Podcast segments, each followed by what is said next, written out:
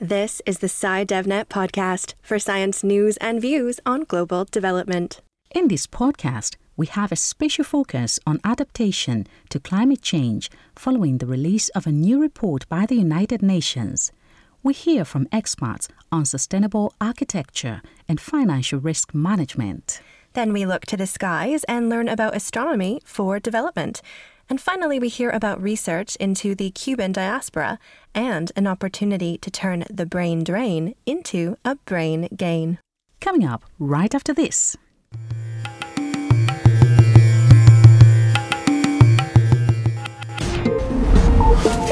Welcome to the SciDevNet podcast, where we travel the globe to connect science and development through news, views, and analysis. Our goal is to raise awareness of the issues to help reduce poverty and improve sustainable development. And we kick off our podcast with a big hello from me, Chris Crease. And a big hello from me, Rosina Mbewe.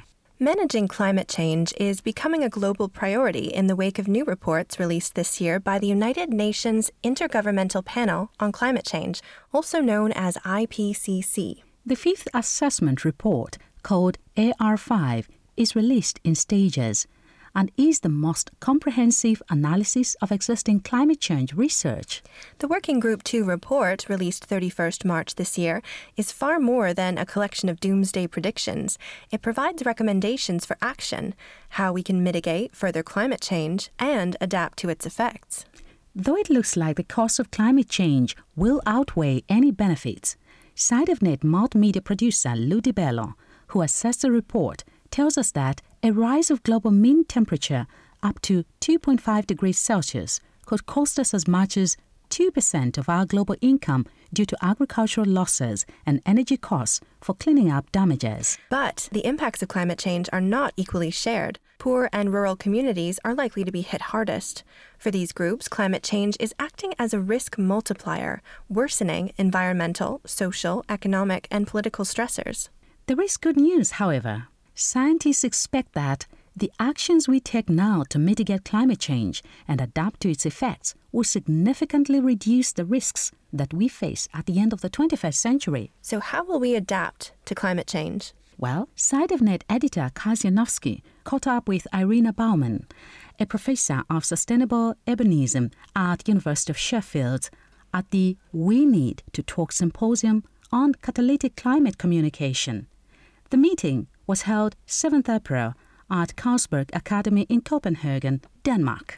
Irena spoke with Kaz about a role for sustainable architecture in the global response to climate change.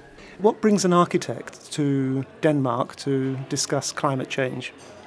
Uh, architecture and placemaking in general and urban design have a major p- uh, role to play in a number of uh, ways in mitigation, of course, but also in developing resilience for local neighborhoods and also in uh, innovating how we can adapt our environment to climate change. So it's very relevant to architecture.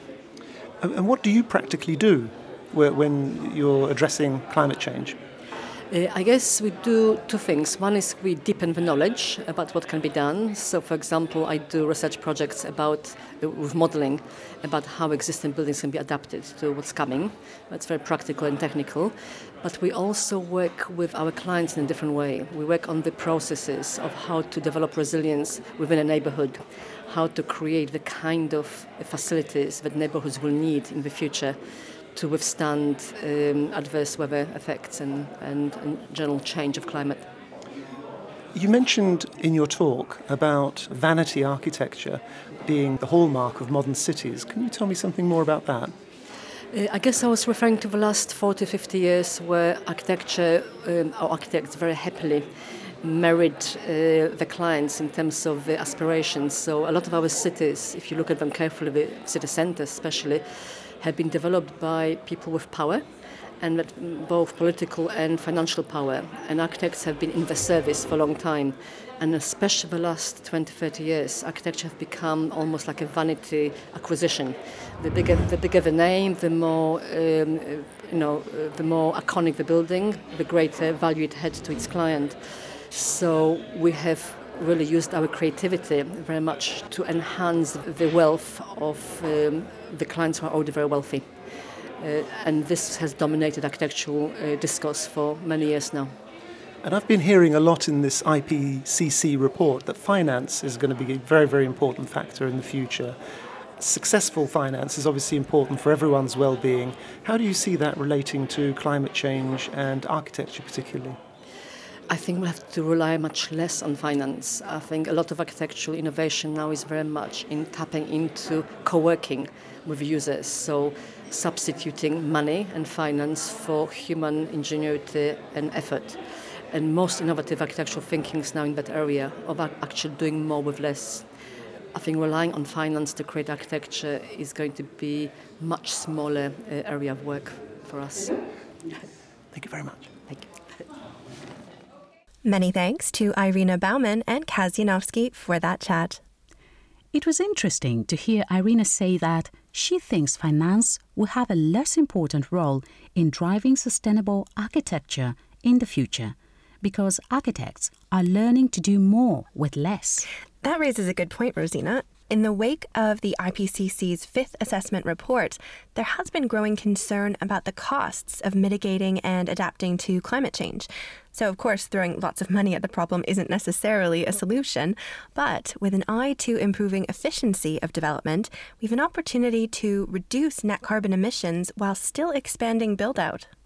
This would be a good time to mention that the AR5 report also reinforces the message that climate change is a serious threat to food security, and its effects are already evident, especially in poor areas of the world. Mm. So, food security is an issue that will require a lot of financial support. Good point. And the report does call for increased investment to speed up the pace of adaptation for better management of food value chains. After the report dropped, there was a meeting on 3rd April called Agriculture Growth, Jobs, Food Security and Climate, taking action in response to IPCC. This was hosted by the Willis Research Network, the world's largest collaboration between public science and the finance sector, headquartered here in London, UK. Kaz Janowski attended the event and reports that the audience watching the live stream and those in the auditorium were asked a poll question.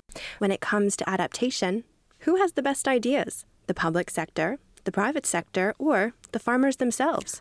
I suspect a lot of people voted for the farmers because they see the effects of climate change in their daily work. Mm-hmm. Well, you're right. Most people said farmers. But the chairman of the Willis Research Network, Rowan Douglas, surprisingly didn't put up his hand, and he has a good reason.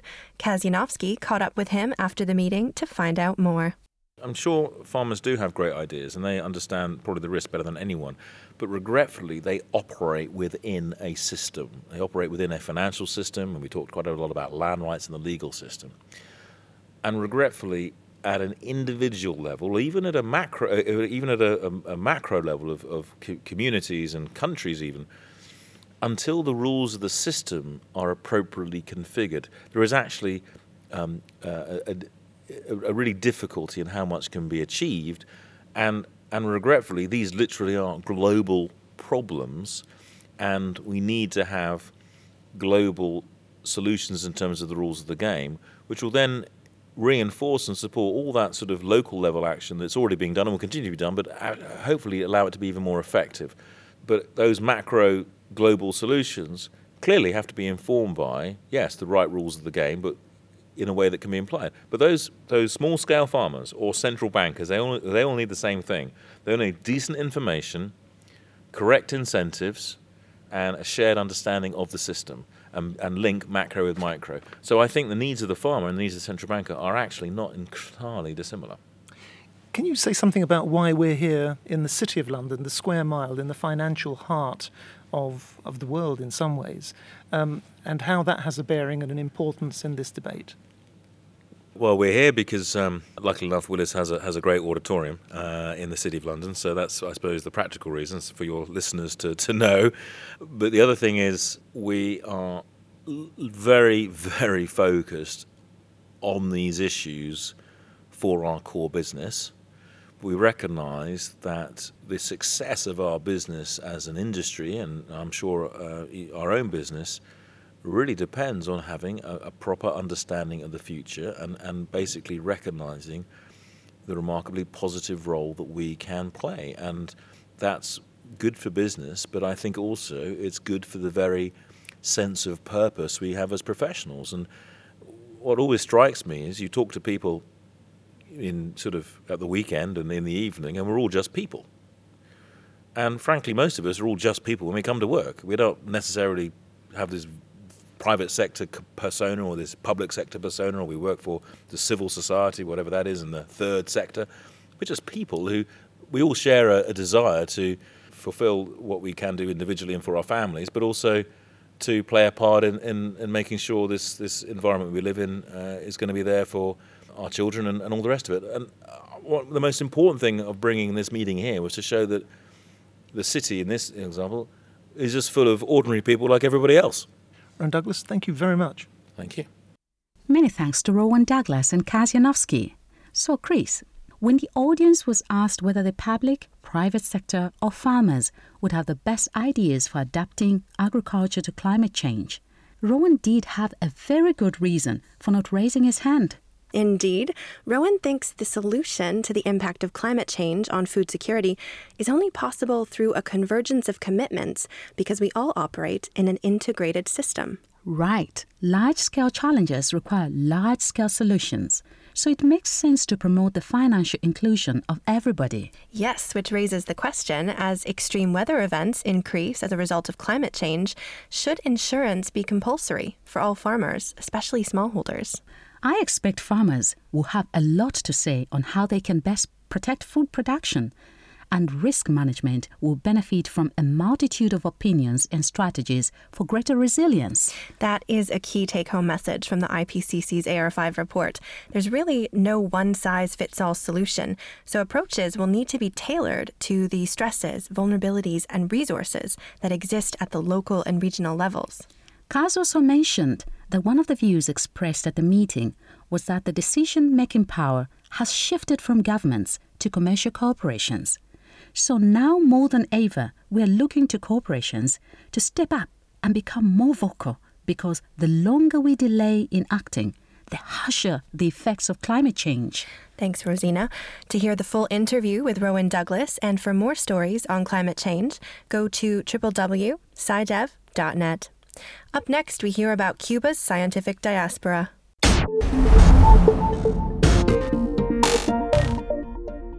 The migration of scientists towards countries with better funding and training opportunities has created a brain drain for countries with limited resources. In the case of Cuba, after the collapse of socialist Europe, the Soviet Union, and following the American blockade, emigration rates increased and the diaspora widened difficulty obtaining permanent science and technology jobs in academia and industry further encourage the mobility of scientists. But scientific diasporas also present an opportunity to turn brain drain into brain gain, so to speak, by exporting intellectual capital back to home countries such as Cuba by way of transnational knowledge networks. These networks can connect research groups to promote information exchange and capacity building. Kay Ali, SciDevNet's head of business development, attended a conference on transnational knowledge networks in global science at the University of West London on 28th March. The focus was on mobility, migration, and networking in the Cuban scientific community based on research by the Information Management Group there. Let's hear what Kay thought of the event. She's interviewed by SciDevNet multimedia producer Lou Del Bello. Then we'll chat more about the research. So, um, Miriam Callender talked about the Cuban context and the human capital in terms of the scientists and the engineers. And my feeling from this presentation was the focus was very much on the brain drain from Cuba. So, the majority of people that were tertiary educated in science and engineering were actually leaving Cuba and then not actually returning to contribute back to Cuba. And there was a, a recognition that tertiary educated scientists and engineers were crucial for the economic development of the country. So, how come they decided not to come back? They normally prefer to stay in other countries. Yeah, um, they talked about actually how the majority of people would go to the US and interestingly, they would go to Canada and Western Europe, but they didn't actually explore the reasons why they were leaving Cuba. It was more about we know that there's an issue that this percentage of people are leaving. Let's explore what they're doing when they're leaving. Um, and there, there's a kind of acknowledged feeling within Cuba they want to become, um, that the Cubans want to be part of a transnational knowledge network, but no such network exists. So I, my feeling was that this piece of research was carried out to provide an insight in order to then be able to identify the steps that you need to undertake or the process you need to put in place to develop a transnational knowledge network. And from your perspective, how would you uh, reflect on um, on the issue of migration from countries such as Cuba, for example, which has a particular uh, political situation and economic situation? So, what what were your reflection? I guess my personal view was. Um, um, in support of the development of knowledge networks. But my feeling is that when you try to set up any kind of association or formal associations within countries where migrants have gone and settled, um, you have to do it in the context of the indigenous population. And actually, if you're really encouraging people to set up associations and formalize relationships with their home countries, you've got to do it with the sensitivity of how it will affect and be perceived in the indigenous population. Um, and funding is a crucial issue. So if you're if we're talking about the the Cuban diaspora eh, and they want to set up a formal association, who will fund that? Where will the funding come from? Will it come from local government? Will it come from government? What strategic interest will actually the government have in funding such a network or, or association? Do you think there might be a way to reverse the brain drain, and that, and do you think that could be useful for Cuba or to improve even to improve the communication between Cuba and other countries. Yeah, I think that essentially what it comes down to is as an individual, what makes you want to go back to your country is the job opportunities. So if there is a job opportunity and there's an economic reason or incentive for you to go back, you will go back. So I imagine most of these uh, Cuban scientists and engineers, they're economic migrants. They're going in the search of a better life, better quality of life, more opportunity, career progression. So, actually, maybe it's about looking internally within Cuba at the science community and thinking about um, how much investment they're um, really putting into developing the capacity at tertiary level education, links into the private sector. So, actually, people aren't getting a degree and then not having a job or having the skills, but there are no jobs available. Many thanks to Kay Ali and Lou Di Bello, who is now in the studio with us. Welcome, Lou. Thank you, Rosina. It's very nice to be here.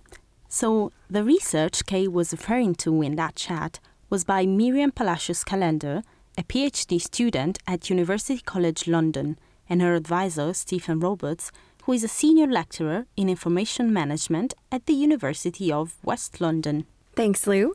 I look forward to learning more about their research as it's published, but in the meantime, I was reading Miriam and Stephen's Vistas paper from 2012, and it looks like Cuba has yet to construct a transnational knowledge network for science because they first need a detailed audit of their scientific diaspora.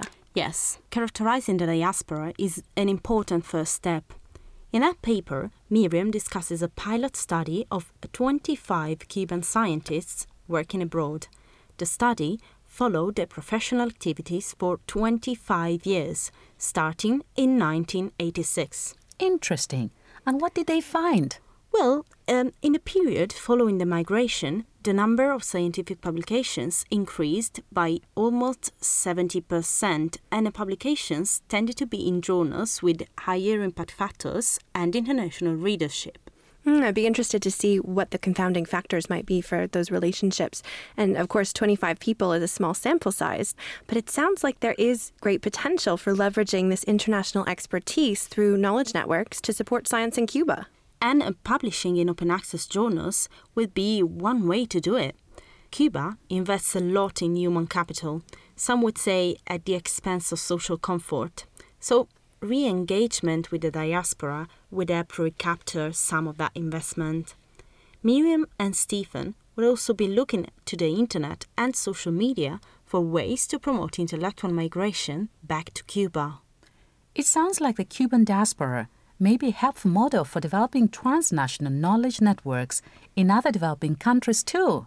Here's to brain gain. Here, here. Indeed. Up next, our final interview considers a role for astronomy in development.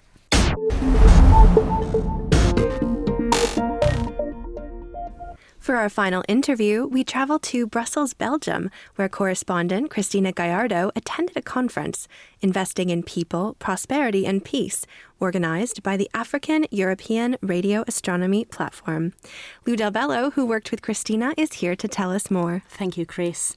So the conference happened on the 2nd and 3rd of April, but this platform was launched back in 2012 to boost science capacity building in Africa through collaborations with the European Union in radio astronomy. As it turns out, astronomy is one of the most cost effective fields of science for developing countries. It also helps promote the infrastructure development and other fields of research.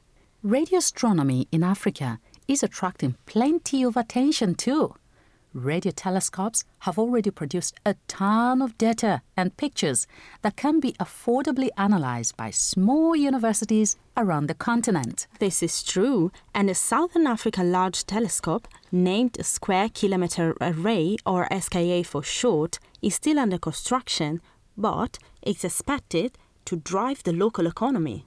And if you'd like to learn more about the SKA, you can listen to last month's podcast on our website there's a great video from Jean Spar, who visited the construction site in the Karoo Desert. Yeah, and the SKA is great because not only will it map skies of the southern hemisphere, it's also creating new collaboration opportunities between African and European scientists. Great, so talk us into this interview, Lou.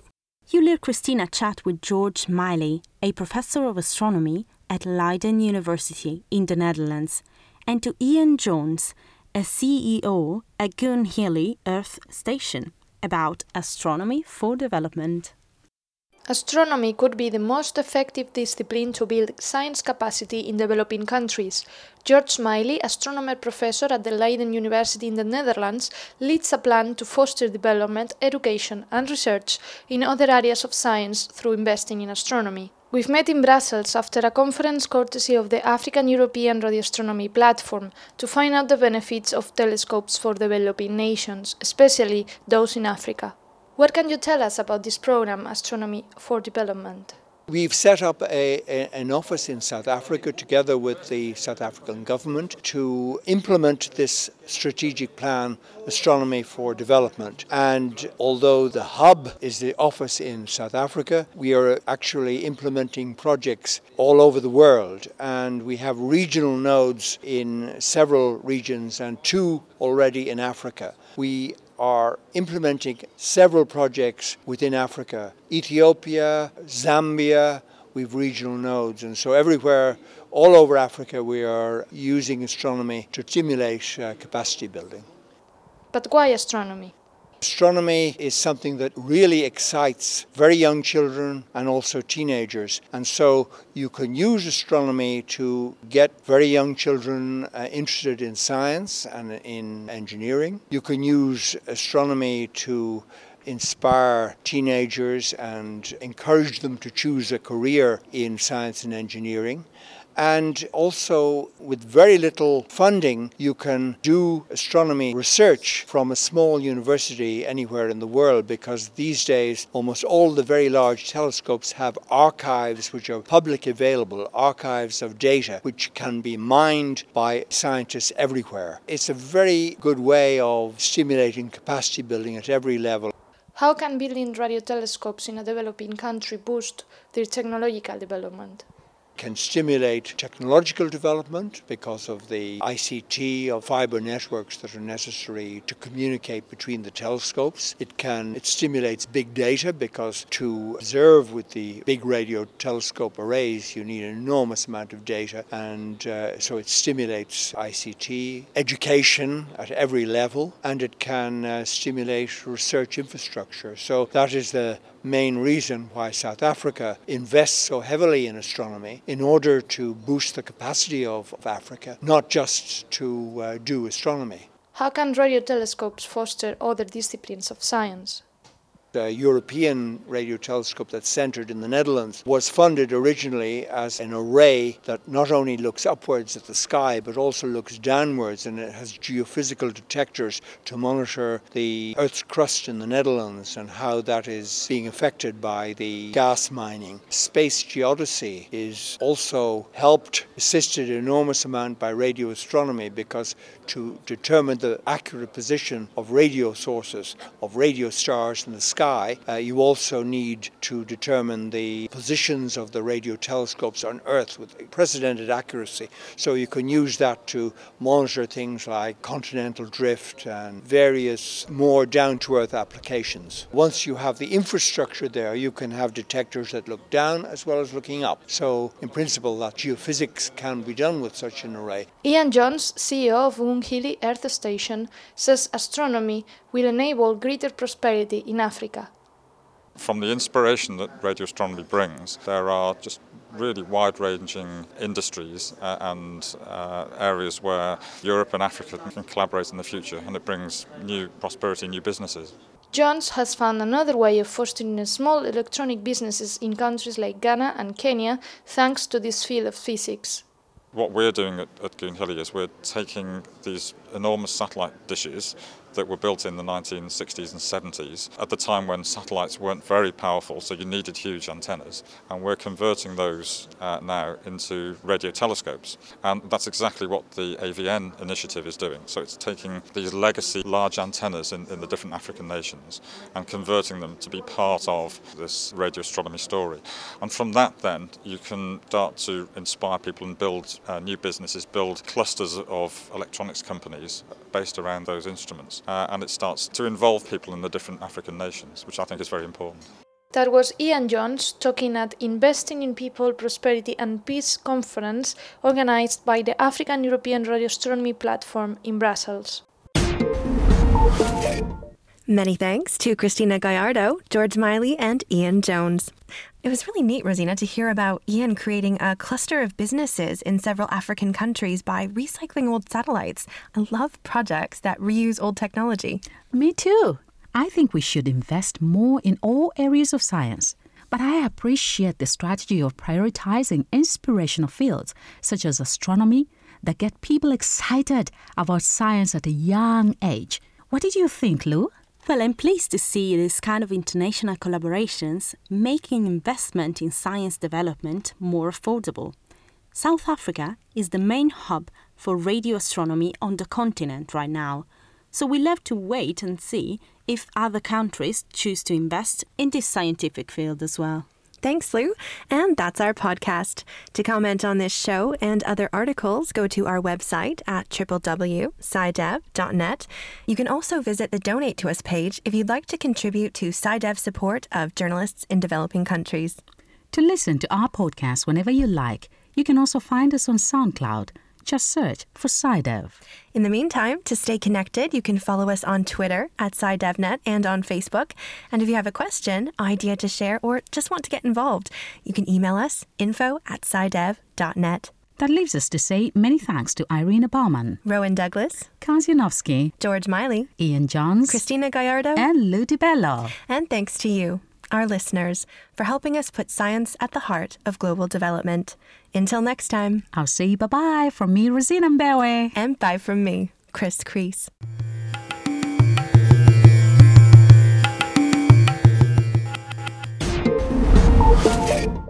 This podcast is made possible thanks to support from Cambridge 105.